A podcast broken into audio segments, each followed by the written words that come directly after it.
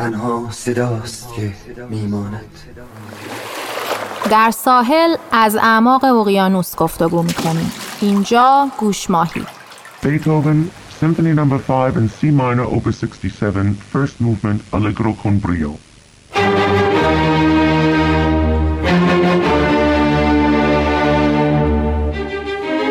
من مینا هستم به همراه دوست عزیزم آناهیتا با دغدغه پیشرفت فردی و اجتماعی به این پادکست ادامه میدیم.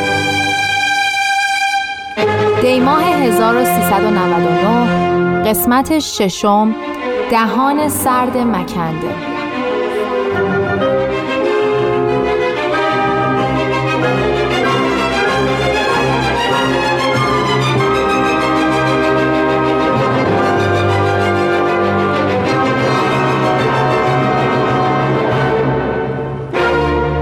سلام آناهیتا چطوری؟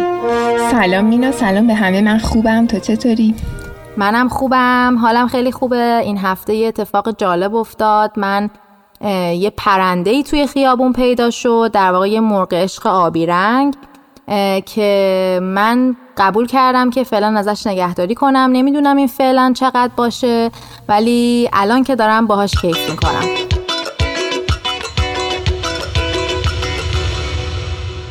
تو چه خبر؟ این هفته یه کتاب جالب خوندم که بهت گفتم که بیام راجبش صحبت کنیم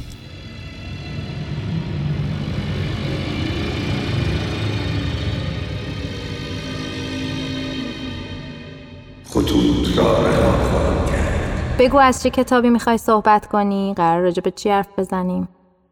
فقط در این حد بهت بگم که نویسنده این کتاب خانم میلانی هستش که یه محققیه و توی یکی از دانشگاه آمریکا تدریس می‌کنه. این کتاب عنوان پایان نامش بوده یعنی در واقع برای پایان نامه دکتراش تلاش خیلی زیادی می‌کنه و این کتاب رو به نگارش در میاره که به نظر من کتاب فوق العاده ای هستش. دختر زیبا و نوجوان رو به خونه یه خانم دکتر آقای دکتر می‌برن. از خونه در دل شهر تهران یه خونه ای که پر از عطر عقاقیا و یاس امین و دوله هست میبرنش به خونه خانم دکتر آقا دکتر. پسر این زوج طبی بعدها میگه که مهمترین خاطر بچگیش همون شب بوده. میگه متوجه میشه که سر صدای زیادی توی خونه هست مریض آورده بودن اونم یه مریض غیرعادی. پسرک میگه که هیچ وقت با مامانش رو اینقدر جدی و مهم ندیده بود. از یکی از آدم های دوروبرش میشنوه که میگه دختر بیچاره چندمین دفعه است که خودکشی می‌کنه.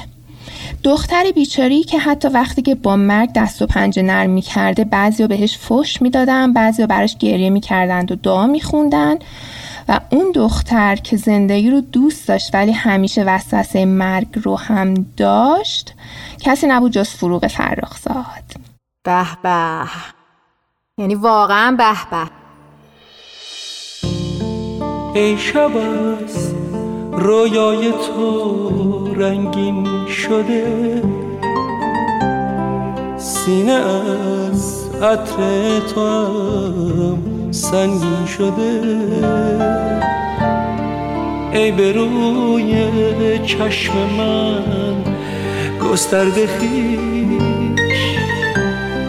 شادیم بخشیده از اندوه بیش. همچو بارانی که شوید جسم خاک هستیم زالودگی ها کرده پاک. ای تپش های تن سوزان من آتشی در سایه مژگان من.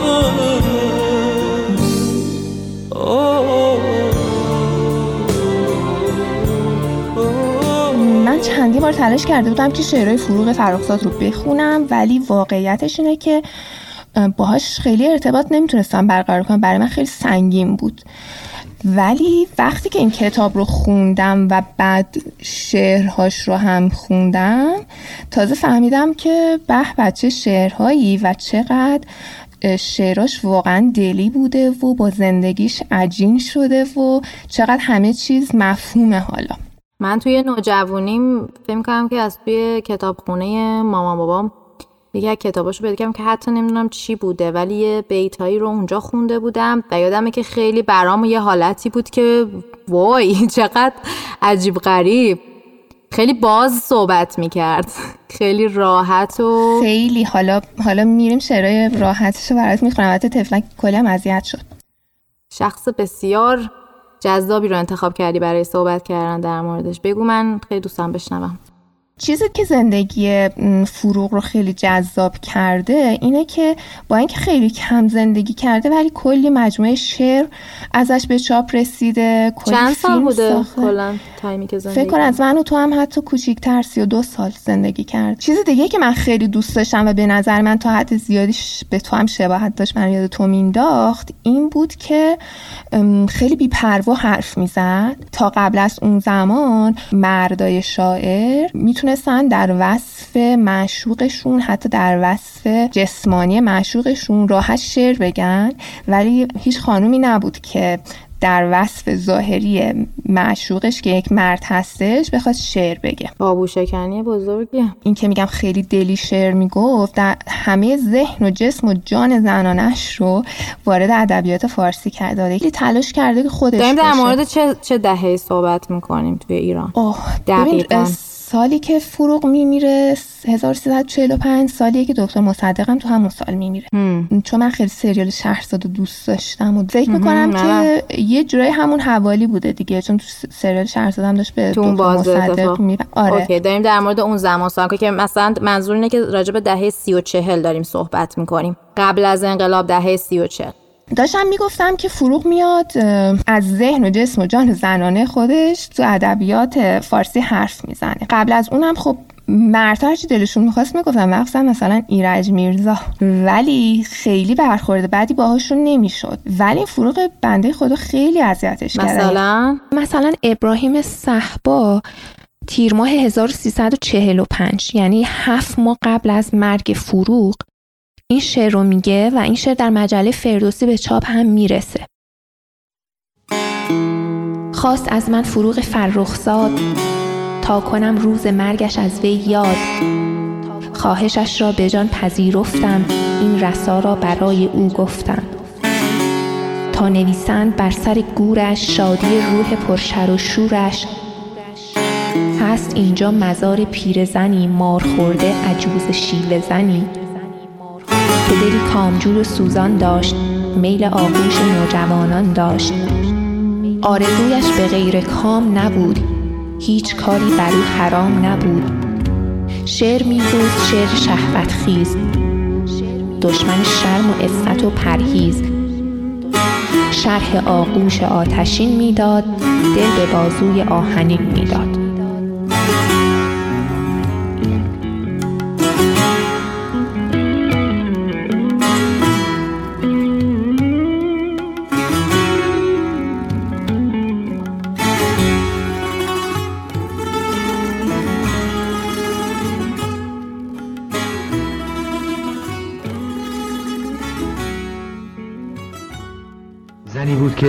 وقتی از عشق صحبت می‌کرد مسئله بدن برای او مطرح نبود. اگرچه وقتی مردم توی کتاب میخوندن که گناه کردم گناهی پر لذت چیز دیگری رو نمی‌دیدن غیر از اینکه یه زنی رفته یه کار گناه آلوده کرده یعنی کار بدی کرده. ولی اگر مردم همین هایی که این شعر رو اینطور برداشت می‌کردن ازش اگر مولوی رو میخوندن و میفهمیدن که چند قرن پیش مولوی چی گفته راجع به عشقش؟ بعد راجع به فروغ قضاوت بهتری می‌کردن.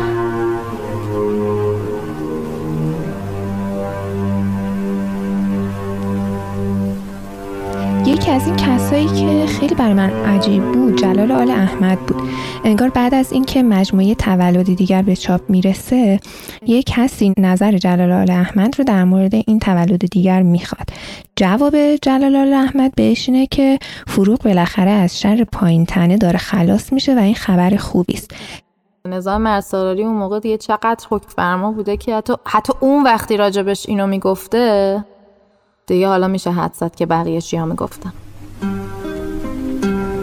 بیش از اینها آه آری بیش از اینها می‌توان خاموش ماند.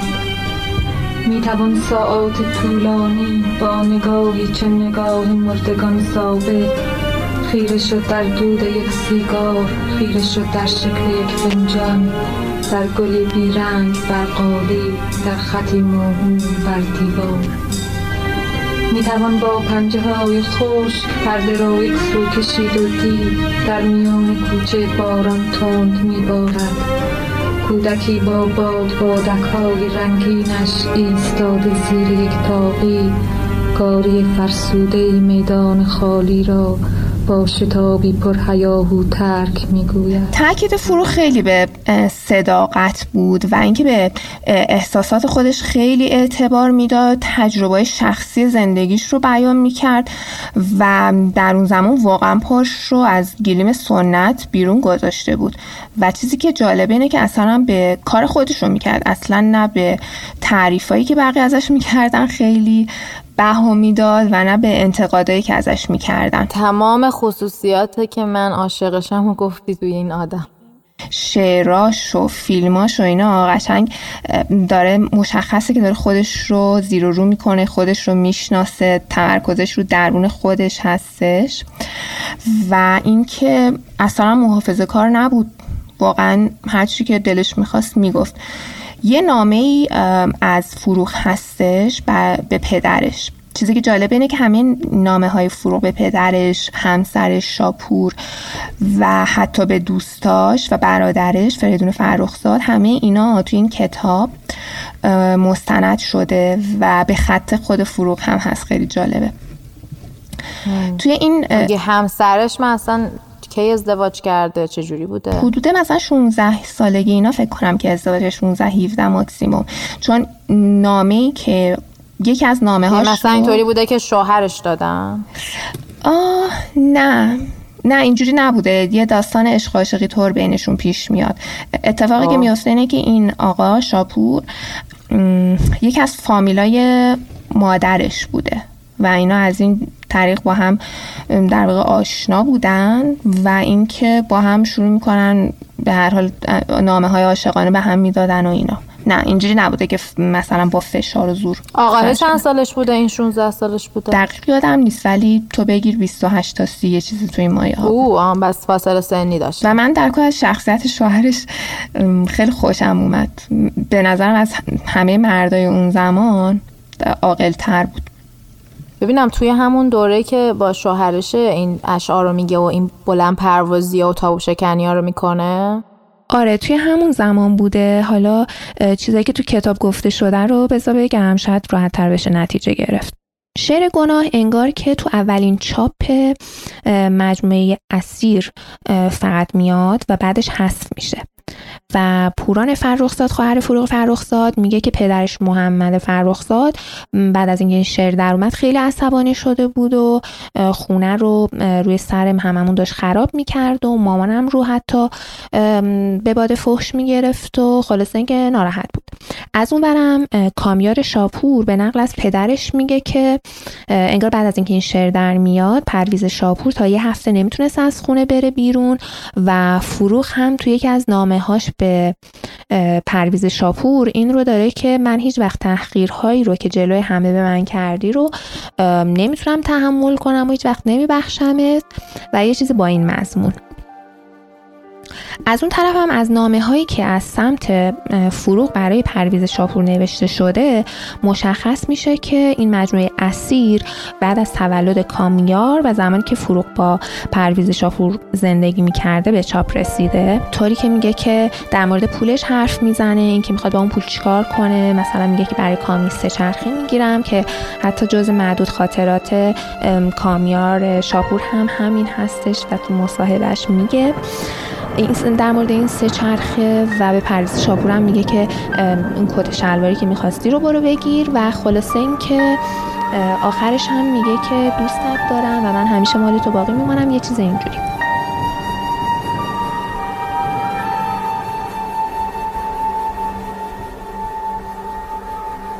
در کوچه باد می آید در کوچه باد می آید و من به جفت گیری گلها میاندیشم.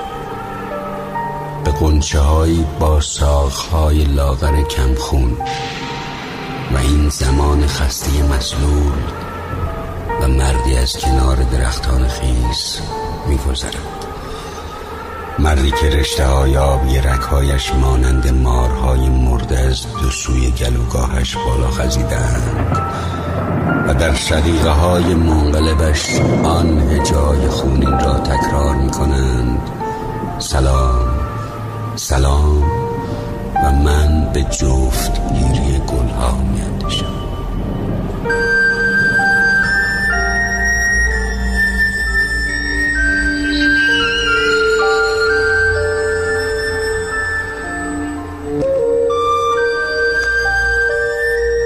چیزی که برای من خیلی جالب بود و نبوغ فروغ رو برای من خیلی محرز کرد این بود که اصلا این تو دبیرستانش هنر خونده بود نقاشی خونده بود یه چیز اینجوری. فکر کنم نقاشی و خیاطی. خب. اصلا یعنی تحصیلات دانشگاهی نداشت. این در حالیه که شاعرای زمان خودش که در واقع داشت باشون رقابت می‌کرد و بعضا هم اذیتش می‌کردن تحصیلات دانشگاهی داشتن و شاعرهای دیگه اون زمان تا حال فرض کنید مثلا میشه چند تا شعر همزمانش هم بگی که ما بدونیم داری با کی مقایسه می‌کنی؟ از نادر نادرپور بگیر تا جلال آل احمد سیمین بهبهانی شاملو. سهراب سپهری؟ آره از سهراب سپهری خیلی راستش اینجا صحبتی نشده. بنابراین خیلی پررنگ حداقل نیست. توی داستانهای فروغ. ابتهاج چی؟ آره آره ابتهاج؟ ابتهاجم هست. پس اینا هم دوره هاشن. اوکی. یه عکسی اتفاقا هست از همه اینها و من این عکس رو می‌ذاریم تو صفحه اینستاگراممون که ببینن کسی که علاقه دارن. هزار سال میان جنگل اسم چارها فیل تو گشتن. چیزی که جالبه این که اون زمان خب زنای شاعر دیگه ای هم بودن ولی همشون یه جورایی ربطی پدرشون همسرشون یکیشون یه ربطی به شعر و ادبیات و اینا داشت. حتی از حال پروین تسامی بگیر که حالا تا سیمین دانشور بعد ببین مثلا چیز که اسم بردی پروین اعتصامی سبک شعریش مثلا اونجوری که من حس کردم حالا من تخصصی در این زمینه ندارم ولی حسم این بودش که خیلی حالت همون شعر کلاسیک و حالتی که شعرهای قبل داشته تو اون قالب بوده فضای شعری. و یه چیزی شبیه همونی که شاید حالا مردهای اون زمان هم شعر رو میسرودن بوده ولی مال فروغ رو یه دفعه می‌بینی که یه جهشی هست شعر با ابزار شعر معاصر داره میره جلو و به اضافه اینکه چیزی که حالا توی این کتاب نوشته میگم منم که شناس نیستم نوشته که در واقع این هفته شعر نیمایی رو پرورونده و گستردش خب شعر کرده. نیمایی همون شعر نوع زمان بوده آره، دیگه آره، شعر آره. حالت کلاسیک نداشته آره. حالت اون قافیه ها و وزن هایی که اون زمان بوده نداشته من این احساس رو داشتم یکی این که خود اینم یه جور تاب و شکنیه و یکی هم این که چون هیچ زنی فکر نمی کنم در اون زمان مثلا حداقل به این حجم می اومده کار شعر روز می‌کرده. بعد یه چیز دیگه هم این که موضوعی که بهش پرخه یعنی وقتی شعر رو می‌خونی میگی یه زن اینو گفته. می‌دونی؟ اینو کاملا می‌تونید متمایز کنی از اینکه جنسیت اون وجود زن بوده. آره تو شعراش از رحم حرف زده از پستان حرف زده. زنانگی توش داره آره آره قشنگ زنانگی توش داره و اصلا روک و همینطور بدون بی پرده. اینو داشتم می‌گفتم که تو نامه‌ای که به باباش نوشته گفته که هرگز نمی‌گویم که آنچه تا به حال انجام دادم صحیح بوده و کسی نمی‌تواند به من اعتراض کند من خودم می‌دانم که در زندگیم خیلی اشتباه کردم اما کیست که بتواند بگوید که در زندگی همه افکار و رفتارش بدون نقص بوده است.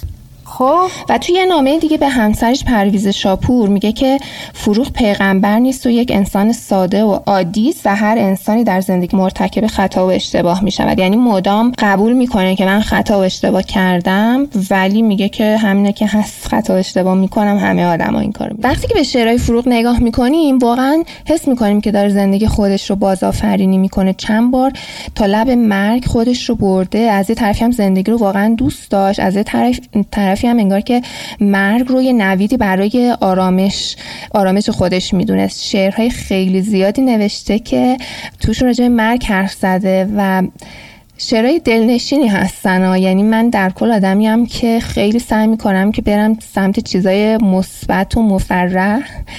خیلی ناراحتم می‌کنه که بخوام راجع به مرگ و فلان زیاد صحبت بخونم و صحبت کنم. ولی شعرهای فرو قشنگ به دل آدم میشینه. مخصوصا من شعریش رو دوست دارم که بعد از مرگش رو تصور کرده و انگار که خودش رفته سر مزار خودش. مثلا یه جا میگه که حق با شماست. من هیچگاه پس از مرگم جرأت نکردم که در آینه بنگرم. یا یه جای دیگه میگه که افسوس من مردم و شب هنوز گویی ادامه همان شب بیهوده است. و توی مجموعه اسیرش اینو میگه. میسوزم از این درویی و نیرنگ یک پاکی کودکانه می‌خواهم. ای مرگ از آن لبان خاموشت یک بوسه عاشقانه می‌خواهم. یعنی قشنگ اینجا باز اون زنانگی خودش و همینطور مفهوم مرگ رو آورده توی شعرش. با هم آره با هم در هم تنیده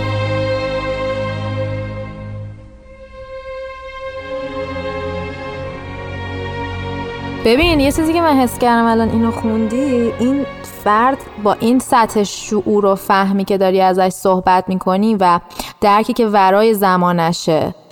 حرفایی که می‌زنه مثلا حتی الان هم شاید خیلی قابل درک نباشه چه برسه به اون زمان؟ چقدر حس تنهایی مطلق می‌تونه این فرد رو فرا بگیره؟ چقدر جاها باشه که به خودش شک کنه که پس من دیوونم من غیر طبیعیم؟ نه همه آدمای دیگه. ببین دقیقا خب درست این رنجی که با این رنجی که به بار میاره می‌خوام بگم اینکه همچین آدمی با همچین هوشمندی با همچین حس قوی با همچین مغز قوی خیلی طبیعیه که انقدر رنج داشته باشه که حتی بخواد به مرگم فکر بکنه گاهی موقع تو زندگیش حتی تا پای مرگم بخواد بره. آره دقیقا. و اینکه گفتی با این مغز و هوش همینقدر بهت بگم که این زبانهای آلمانی، فرانسوی، انگلیسی، فکر کنم حتی ایتالیایی اینا رو فکر کن تو 32 سال فقط زندگی کرده. 16 سالش هم که آدم حالا بچه است و توی خودش که داشت مثلا نقاشی می‌خوند و خیاطی و اینا می‌کرد. یعنی عملا تو 16 سال تونسته که این همین زبان یاد بگیره و نه تنها که زبان یاد گرفته کار ترجمه هم انجام داده و کار سینما هم کرده مستند ساخته. حالا یه فیلمی داره به اسم خانه سیاه هست. در مورد جوزامیاست خیلی آره. خیلی قشنگه اون فیلم. توی یوتیوب هم هستش. حالا خیلی با کیفیت نیست ولی هم اون جایزه بین المللی برده اون مستند آره آره. اون جایزه بین المللی برده. یعنی میگی فیلم سازی هم کرده در این حد که یه فیلم ساخته همونم جایزه بین المللی برده. دقیقا نمی‌دونم جایزش کجا بود ولی یه چیزی مثلا تو مایه های یه چیزی طلایی. آره من الان خاطرم نیستش که در یعنی اهمیت نمی‌دادم راستش رو بخواه به اسم جایزه. و اینکه آره خیلی هم از استراب حرف می‌زنه. حالا برگردیم به این که خیلی در مورد مرگ صحبت می‌کرده. حتی توی نامه که باز به پرویز شاپور می نویسه میگه که خیال نکنی که دروغ می‌گویم. آن دفعه هم تصور کرده بودی که من دروغ گفتم. ولی اینطور نبود. پرویز من به آنچه گفتم عمل نمودم ولی خدا نخواست بمیرم. چیزی که در مورد تنهاییش میگه اینه که من از تنهایی خیلی ناراحت هستم و بالاتر از همه نمی‌دانم چرا اینقدر از آینده میترسم. یک حس نامعلومی پیوسته مرا مسترب می‌کند و نمی‌دانم اسمش را چه بگذارم. مثل این است که حادثه بد در کمین من نشسته. حس می‌کنم که یک آدم بدبختی بیش نیستم. حالا من نمی‌دونم که واقعا فرو خودش دوست داشته که این, این نامه هاش منتشر بشه؟ منتشر بشه یا نه؟ ولی به هر حال هرچی که بوده ببین چون مرگش ناگهانی بوده احتمالا هیچ پلن و برنامه ای نداشته واسه اینکه بر, بر چه, چه بر سره وسایلش و نامه هاش و حالا هر چیزیش بیاد درسته؟ آره و اینکه مثلا میگه من از آینده میترسم انگار یه حادثه ولی در کمین منه خب دیگه حتی برای کسایی که نمی‌دونم اینو بگیم که تو 32 سالگی هم توی تصادف اتومبیل در واقع از دست میره. و هنوزم که هنوزه حتی سر همین تصادف اتومبیلش آدما آدمای همون دوره خودش به توافق نرسیدن که تصادفی بوده یا یه چیز دیگه بوده. یعنی هنوز همین مورد مرگش هم چیزیه که یعنی مثلا فکر می‌کنن که کشته باشنش؟ آره. نویسنده کتاب یه پاراگراف خیلی قشنگ نوشته که من دوست دارم این همون رو بخونم. گفته که اگر نگاه داشته زبان زیبای فارسی بنمایه شاهنامه فردوسی را تشکیل میده. اگه عرفان و تصوف بنیان شعر مولانا میشه عشق جوهر شعر حافظ و طبیعت قبله و مهراب شعر سهراب سپهری است.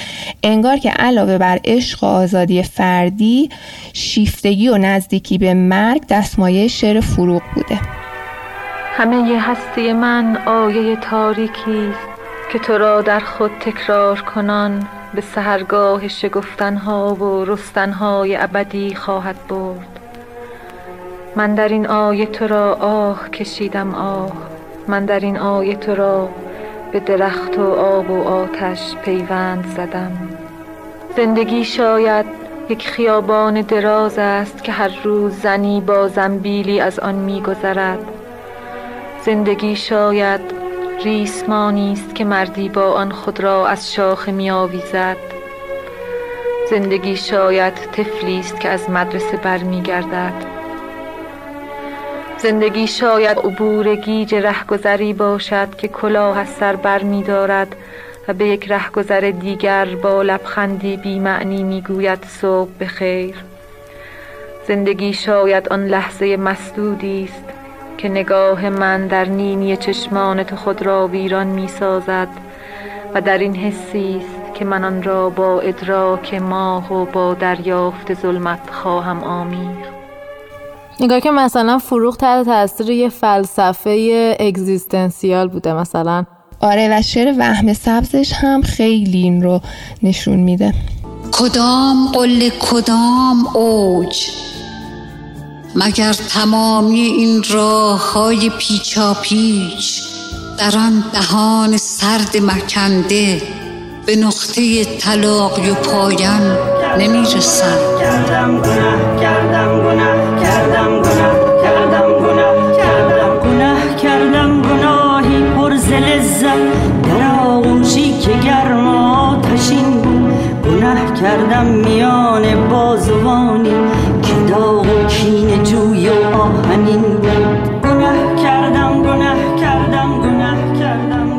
وقتی 23 سالش بود یه شعر میگه به اسم بعدها. انگار که شاید مراسم خاکسپاری خودش هم که قبلا گفتم. و انگار که داره مرگ رو تمرین و تجربه می‌کنه. دیدگانم همچو دالانهای تار گونه هایم همچو مرمرهای سرد. ناگهان خوابی مرا خواهد رو بود. من توهی خواهم شد از فریاد درد. خاک می‌خواند مرا هر دم به خویش می‌رسند از ره که در خاکم نهند. آه شاید عاشقانه نیمه شب گل به روی گور غمناکم نهند.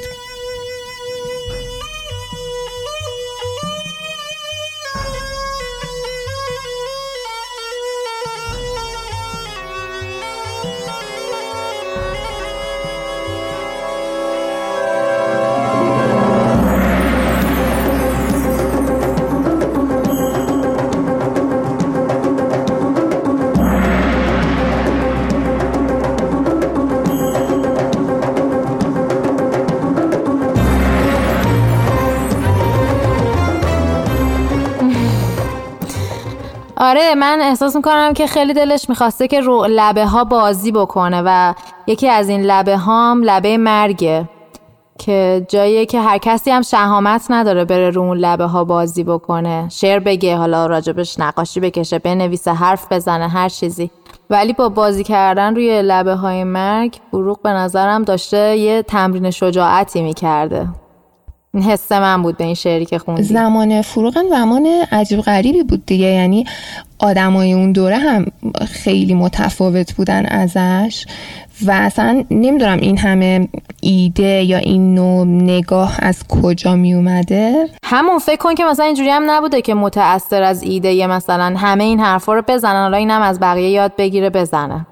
کاملا خو از خود درون از درون جوشیده باید باشه از خودش بیرون اومده باشه. دقیقا همینطوره و اینجوری هم نیستش که خیلی اجتماعات خاصی بوده باشه که توشون مشارکت کنه و اینا. یه دوستای محدودی داشته و کاملا معلومه که هر چی بوده از خودش در اومده.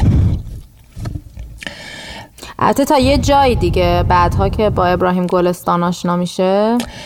یه مقدار وارد این اجتماع میشه. آره ولی بیشتر فیلم سازیش تحت تاثیر این داستان آره، مثلا فیلم فیلم, سازی آره. نمی‌تونست. اون یه تکنیک بوده که باید کمک می‌گرفته و اونجا انگار بهش کمک شده. جسارتش این بود که با اینکه خیلی آدم پولداری نبود ولی وقتی که می‌رفت کشورهای دیگه م، کشورهای اروپایی همش دنبال این بود که بره تئاتر و سینما و ببینه که هنراشون چطوریه و یه انتقال هنر و فرهنگ در واقع انجام بده. این برای من خیلی جالب بود. و این رو هم از توی ببین آنایتا من الان یه چیزی رو متوجه نشدم. این یعنی شاپور بهش پول می‌داد که بره خارج از کشور. شغلش چی بود؟ دقیقا از چی پول در می آورد فکر نمی‌کنم از شاعریشون چنان پول در می آورد ببین نه از شاعرش خیلی پول در نمی آورد یه چیزی که حالا منو تحت تاثیر قرار داد و گفتم که از شاعر شاپور خوشم اومده اینه که حتی بعد از اینکه ازش جدا میشه از شاپور یه شاپور بهش کمک مالی می‌کنه که بره خارج از کشور یه چند سالی. و این رو هم باز توی, توی نامه هاش نوشته شده دیگه ازش تشکر کرده ازش درخواست بچهش چی میشه. چون بچه هم داشتم. بچهش با خود شاپور بزرگ میشه و بعدش هم که برمیگرده فروغ یه دو سال اینا فکر کنم میره اروپا بر که میگرده دیگه نمی‌ذارن که بچهش رو ببینه. و و نمی‌ذارن؟ یعنی کی؟ خانواده همسرش. خانواده همسرش نمی‌ذارن این وسط پرویز شاپور چه نقشی بازی می‌کنه؟ ببین پرویز کسی که میگه انقدر فهیم بوده و بهش کمک مالی داده و اینا چجوری بچهش رو نذاشتن ببین؟ پرویز شاپور هم تحت تاثیر خانواده خودش بوده مادرش و خانواده خودش. و اینکه خب ببین اونا از یه خانواده سنتی بودن ولی فروغ فرخزاد فکر کن اون زمان هی می‌رفته فرنگ و میومده یعنی یه چیز عادی شده بوده براش. بعد حالا در مورد پسر فروغ بخوام بهت بگم و چیزایی که از مادرش به یاد داره یکی این بوده که انگار که اولین دوچرخه‌ای که براش با مامانش می‌خرن تو اهواز اون یادش یادش مونده بوده و بعد هم که دیگه بزرگ میشه اجازه نمیدن که با مامانش زندگی. درسته که مامانش تو تهران بوده اینم تو تهران بوده ولی مامانش رو نمی‌دیده. و حتی یه جایی میگه که مامانش پا میشه میاد مدرسه دنبالش یا یه چیز اینجوری و این پسر هم شروع می‌کنه که با مامانش در واقع قدم می‌زنه. بعد خودش میگه که مامانم اینقدر قشنگ و شیک و اینا بود که برای من خیلی عجیب غریب بود که با یه همچین خانمی های مادر من هست یا نه. و اینقدر براش سنگین بود این قضیه که وسط را یه دفعه میدوه مادرشو می‌ذاره میدوه و دیگه هم بر نمیگرده. یعنی خودش حتی براش سخت بود که بپذیره که یه همچین آدمی مامانش هست. یعنی مادرش یواشکی رفته بود در مدرسه؟ آره. آره مامانش یواشکی رفته بود دم مدرسه و خب این بچه هم اولش اوکی بوده با مامانش میاد بیرون. ولی میگه که نگاه آدما به مامانم اینقدر متفاوت بود که من تا حالا تجربهش نکرده بودم. نوع لباس پوشیدنش نوع صحبت کردنش همه چیز برای من خیلی متفاوت بود و خلاصه از یه جای بچه دیگه می‌داد در میره. فشار عجیبی بوده رو بچه. خب. اما اینکه حالا که در مورد بچه فروغ پرسیدی فروغ وقتی که بعدا با ابراهیم گلستان میره تو کار فیلم سازی و اینا میرن توی جزام خانه تو استان یکی از استانهای آذربایجان آذربایجان شرقی خودمون منظورمه. آره یه خانواده بودن داخل همون جزام خونه که موزه مستند فروغ هم خیلی روی اونا هم تمرکز کرده و مخصوصا روی یه پسر بچه ای که این پسر بچه حسین منصوری که توی اون مستند نقش پررنگی داره بعدا فروغ این رو به فرزند خوندگی خودش قبول می‌کنه و الان هم یه نویسنده هست و تو آلمان زندگی قطار یادمه که من خیلی ترسیده بودم و فروغ منو بغل کرده بود و من تمام مدت میلرزیدم و یادم هست این تیرهای تلگراف رو می‌دیدم توی پنجره که همه رو سرعت میگذاشتن مثل که فقط یک تیر بود. اول تنها چیزی که یادم مونده اینه که فروغ این قفس مر- مرغ عشق داشت. دو تا مرغ عشق داشت نشونم نشونم داد. گفت ببین حسین اینا مرغ عشق من یکی سبز بود و دیگری آبی. فکر کنم خیلی تعداد ساله کمی و با فروغ زندگی کرد درسته؟ چون فیلم سازیاش مال اواخر عمرش بوده. و فکر نکنم سالهای زیادی رو با فروغ زندگی کرده باشه ولی همون حرکت زندگیشو عوض کرده. آره زیاد زندگی نکرده ولی جالب اینجاست که انگار که زندگی فروغ کش اومده می‌دونی؟ اینجوری به انگار هر لحظه زندگی هر کسی رو تاچ کرده و تاثیر گذاشته یه یعنی یه عمر بوده. عمق داشته می‌دونی؟ آره آره. عمق داشته و انگار که اینجوری بهت بگم که خلاصا مفید زندگی کرده. همین میگی کش اومده انگار من حسم این بود که انگار که کوتاه بوده ولی خیلی عمیق. چیزی که هست اینه که هنوز هنوزم هم زندگی فروغ با اینکه مصاحبه های زیادی از پسر خودش هست از همین حسین منصوری هست از ابراهیم گلستان پوران فرخزاد خواهر فروغ و حتی مصاحبه با باباش. ولی با این حال زندگی فروغ هنوز یه جورایی مبهم و رمز آلوده. مثلا در مورد تاریخ چاپ اولین مجموعه شعرش که اسیر بود هنوز اتفاق نظر وجود نداره. یعنی یه عده میگن مثلا تو این تاریخ بوده یه عده میگن یکی تاریخ. دلیلش فکر کنید دلیلش ببین احتمالا یا, یا آدما حافظشون در واقع اشتباه می‌کنه. مثلا یکی میگه نه من مطمئنم این تاریخ یکی دیگه میگه نه اون تاریخ آخه دیگه این انقدر قدیمی نبوده که این فروغ مال خب. زمانیه که این خب. حالا برات بوده یادداشت برداری بوده. حالا برات داستانای عجیب غریب تر میگم. واقعا میشه گفت که تاریخ رو ممکنه که فراموش کرده باشن و اشتباه کرده باشن. ولی حتی به این نزدیکی. ولی یه داستانهایی هست یعنی اتفاقایی هستش که دیگه واقعا اینجوری نمیشه که تو فراموش کنی. این مشکل حافظت نیست. احتمالا اینجوری پیش رفته که حافظت انتخاب کرده اونجوری که خودش دلش می‌خواد. نخواسته که. آره. یه شعری داشته به اسم رود و ریک.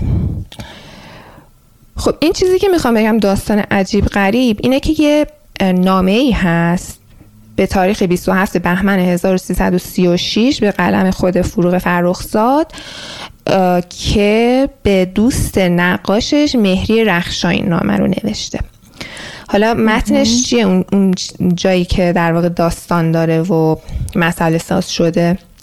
نوشته چند وقت پیش یک شب رفته بودم منزل تو مثل همیشه. آن وقت پیش رادیو رو باز کردم. باز هم صدای او. نمی‌دانم چرا یک مرتبه بعد از مدتی خودم را پیدا کردم. شکل خودم شدم. آن وقت به او تلفن کردم. از نوع همان دیوانگی ها که تو میدانی. همیشه اولین کلمه او در تلفن که آمیخته با یک نوع تعجب و خوشحالی غیر منتظره است مرا تکان می دهد و مستم می کند و اطمینان و اعتماد مسخره در من به وجود می آورد بقیه را میدانی. یعنی اینکه بازم دویدم و رفتم و تا شب همه حرفایی را که در عمرم از دهان او نشنیده بودم شنیدم.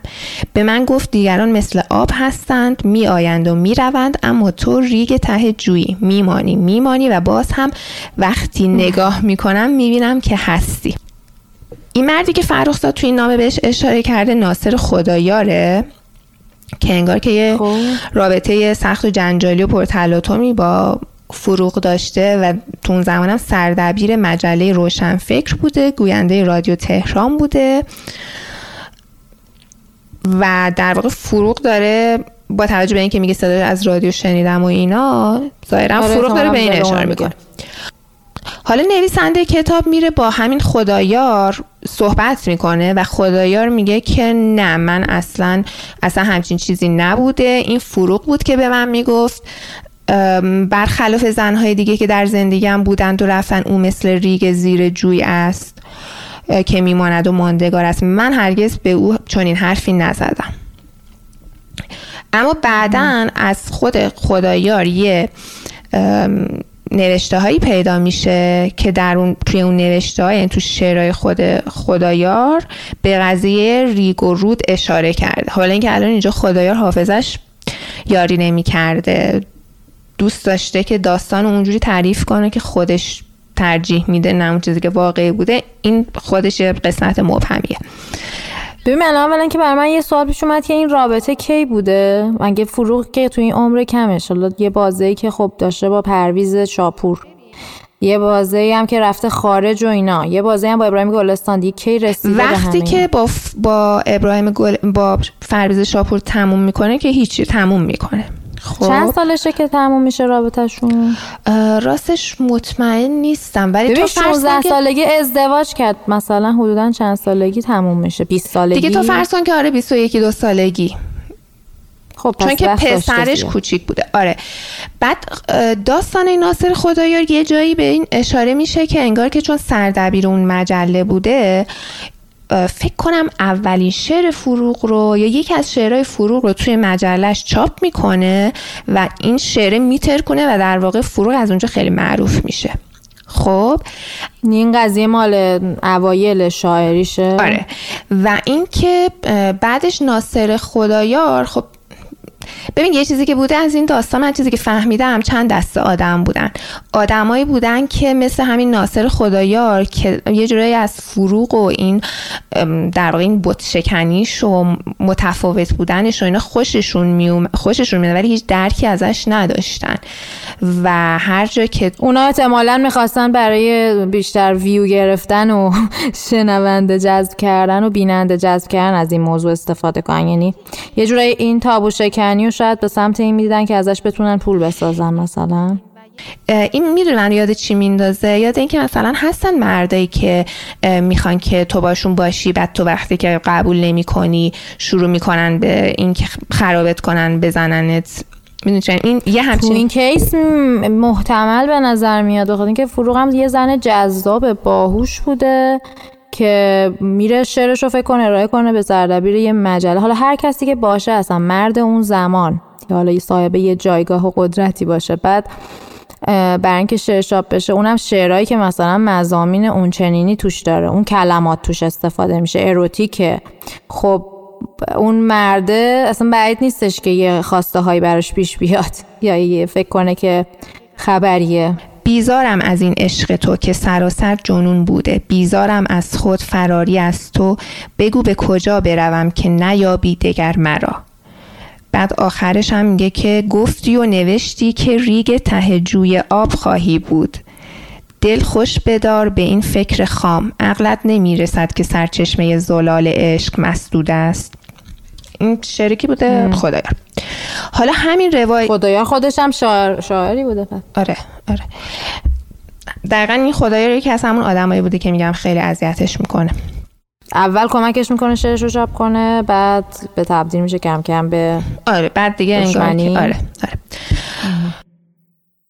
ناصر خدایار که اولین شعرهای فروغ رو در مجلش به چاپ میرسونه بعد از یه مدتی شروع می‌کنه به این که یه داستانی رو تو مجلش باز به چاپ میرسونه که داستان یه خانومی به اسم شکوفه بوده اسم مستعار که یه زن فتان و وسوسهگر هست و می‌خواد به هر دوز و کلکی شده هنرمند بشه و میره به دفتر کار یه آقایی نویسنده و روزنامه نگار و می‌خواد که با اون ملاقات کنه و غیره و غیره.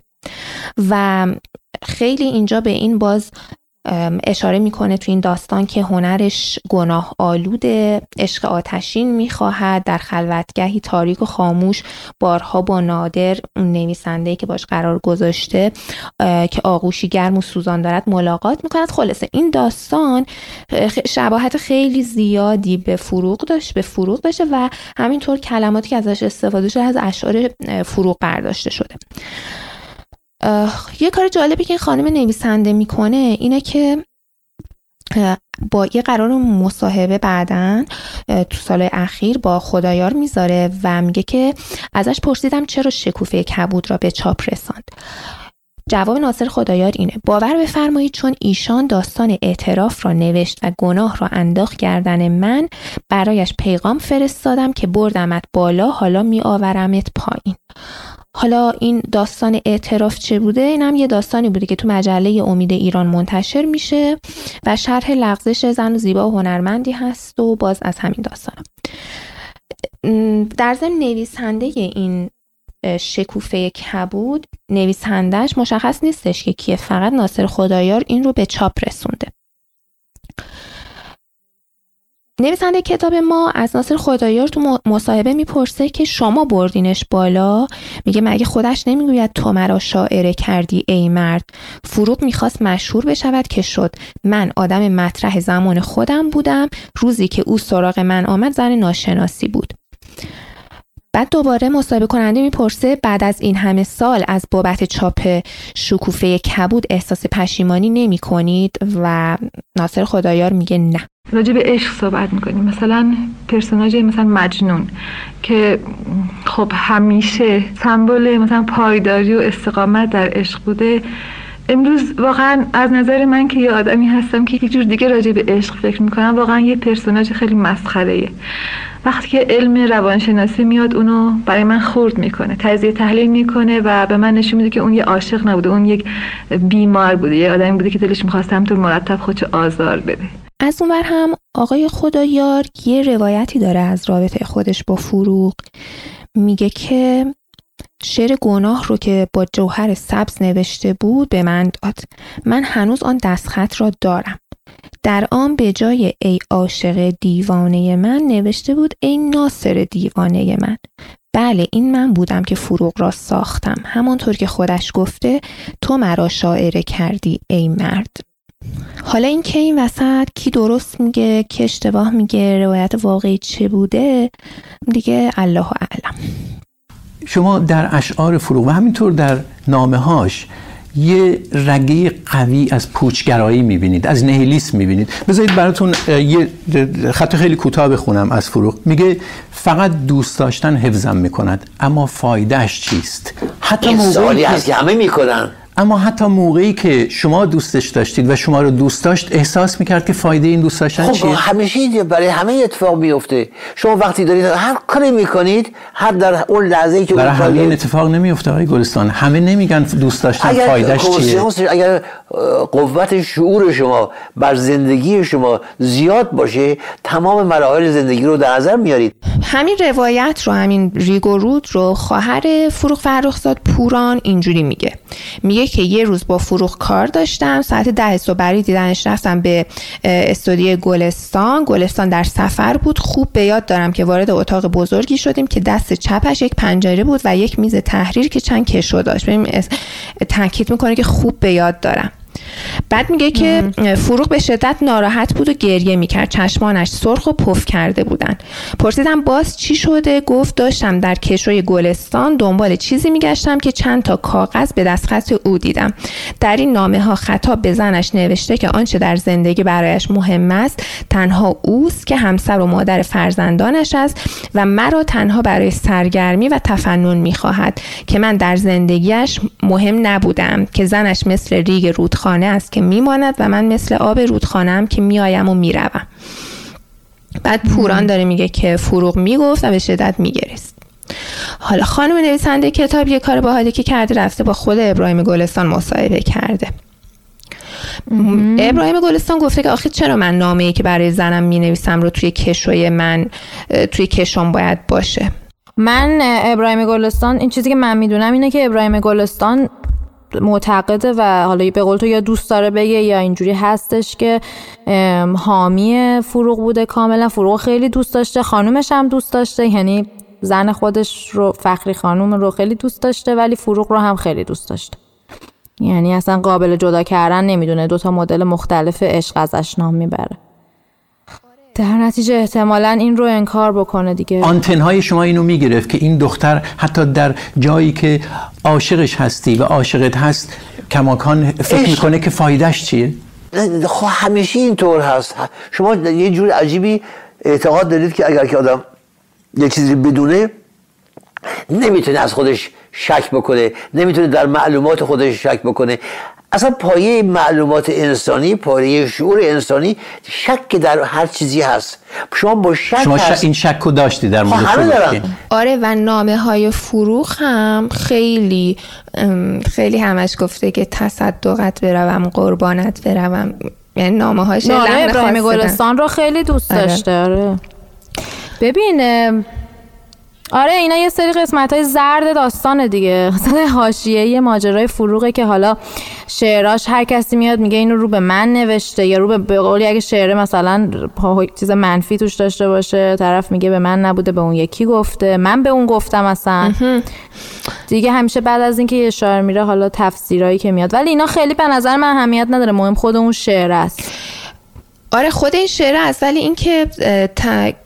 آدما یه تفاهمی ندارن. آه، اینکه تاریخ تغییر بدن و قشنگ فهمیدم چی میگی.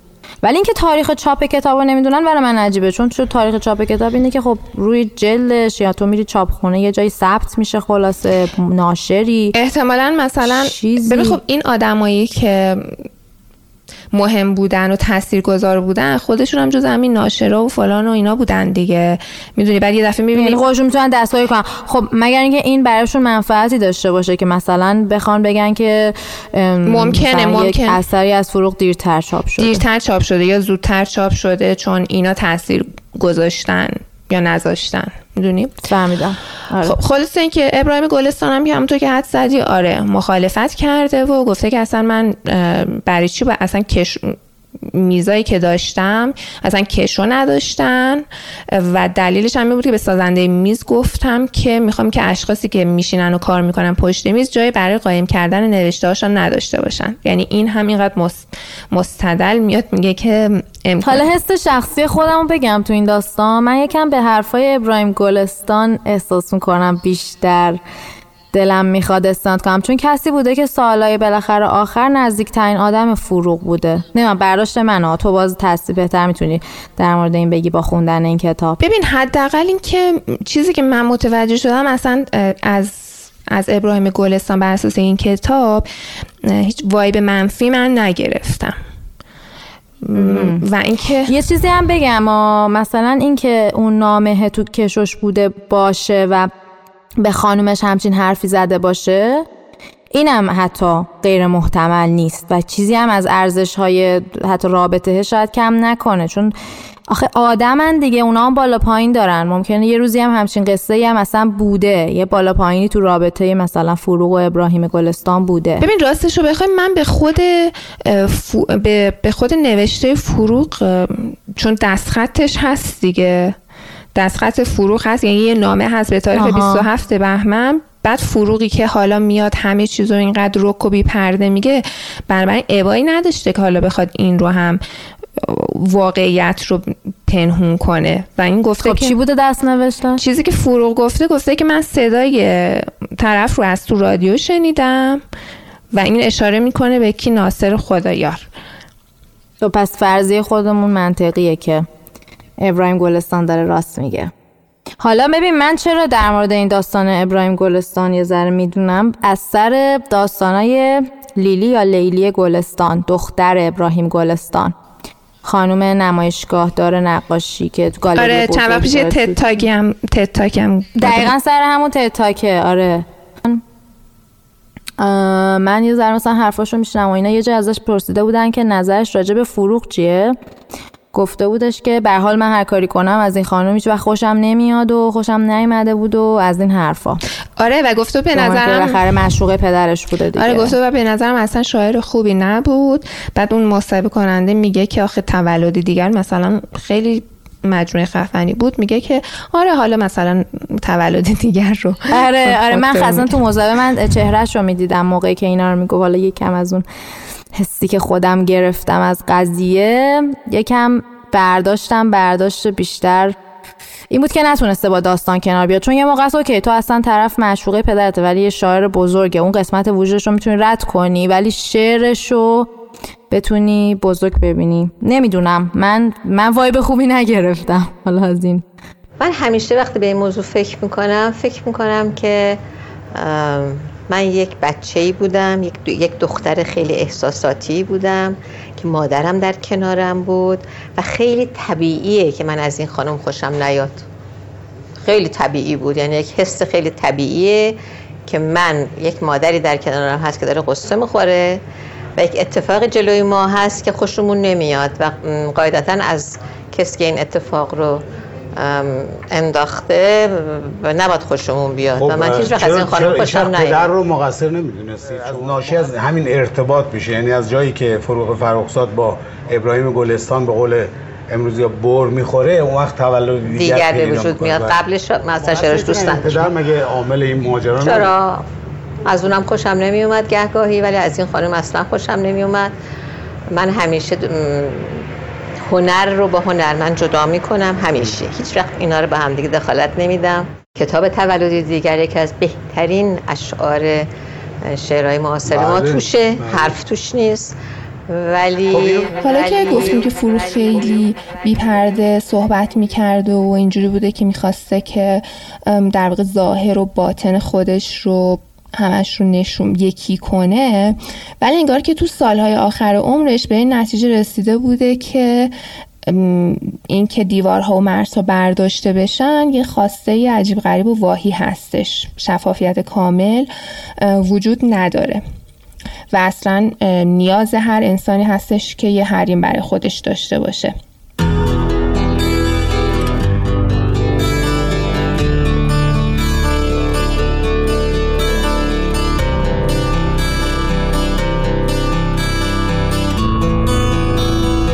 انگار که وظیفه خودش می‌دونه که اه، راه رو باز کنه برای مخصوصا برای زنای دیگه. و حتی یادم نیست توی مصاحبه یا باز توی یکی از نامه هاش گفته بود که من فکر می‌کنم که بالاخره یکی باید این کار رو بکنه و من این کار رو می‌کنم چون که شهامتش رو در خودم می‌بینم. آره عقاید فمینیستیش اصلا کاملا مشخصه. به لبهایم مزن مهر خموشی که من باید بگویم راز خود را. به گوش مردم عالم رسانم. تنین آتشین آواز خود را. خیلی از شعراش هم مضمونش اینجوری بوده که جلوی منو نگیرین که من باید هر چی که می‌خوام بگم. دمش گرم. من دارم روزنامه اون روزی رو نگاه می‌کنم که چیز شده بوده. میگه دیروز در یک حادثه رانندگی فروغ فرخزاد کشته شد. شاعره معروف در دروس شمیران. تصادف می‌کنه. تیمساز بوده. یه بار رو صحنه تئاتر رفته.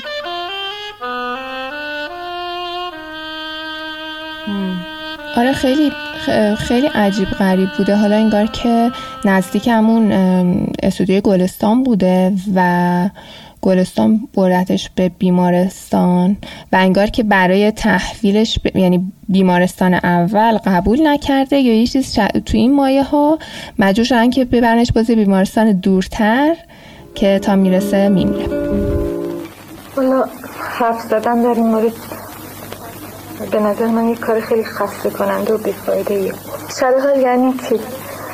خب این یه چیز طبیعیه که هر آدمی که به دنیا میاد بالاخره یه تاریخ تولدی داره اهل یک شهر یا دیه. توی یه مدرسه درس خونده. یه مش اتفاقای خیلی معمولی و قراردادی هم توی زندگیش افتاده که بالاخره برای همه میفته عاشق شدن دوره جوونی.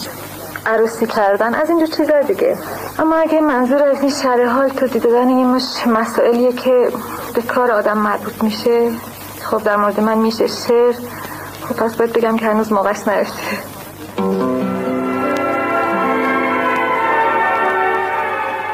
نوشته اینقدر ش... میگه تصادفش حالا این که اینجا میگه نمی‌دونم درسته یا تو از کتاب می‌تونی بهتر بگی ولی میگه که وقتی که تصادف می‌کنه اینقدر تصادف شدید بوده در اون ماشین باز میشه میفته بیرون سرش می‌خوره به لب جدول. یه همچین چیزی.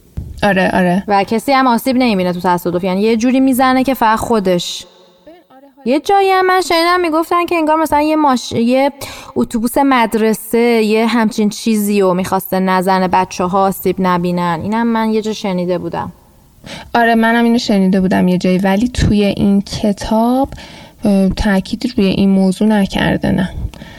می‌تونم حس بزنم. اگه فروغ فرخزاد در همچین صحنه قرار بگیره تصمیم چه تصمیم می‌گیره؟ همین تصمیم که اتفاق افتاد. در کل هر قسمتی از زندگی فرو جزئیات خیلی زیادی داره که همشون هم جالب هستن. حالا نمی‌دونم که ما چقدر فرصت کنیم توی این پادکست راجبش حرف بزنیم. انتشارات پرژن سیرکل این کتاب رو چاپ کرده تو تورنتو کانادا و نویسنده هم خیلی اصرار داشته که این در موضوع پایان نامش که به صورت کتاب در اومده مورد هیچ سانسوری قرار نگیره. برای همین اصراری هم نکرده که تو تو ایران چاپش کنه. واسه همین چاپش مال تورنتو کانادا انتشارات پرژن سیرکل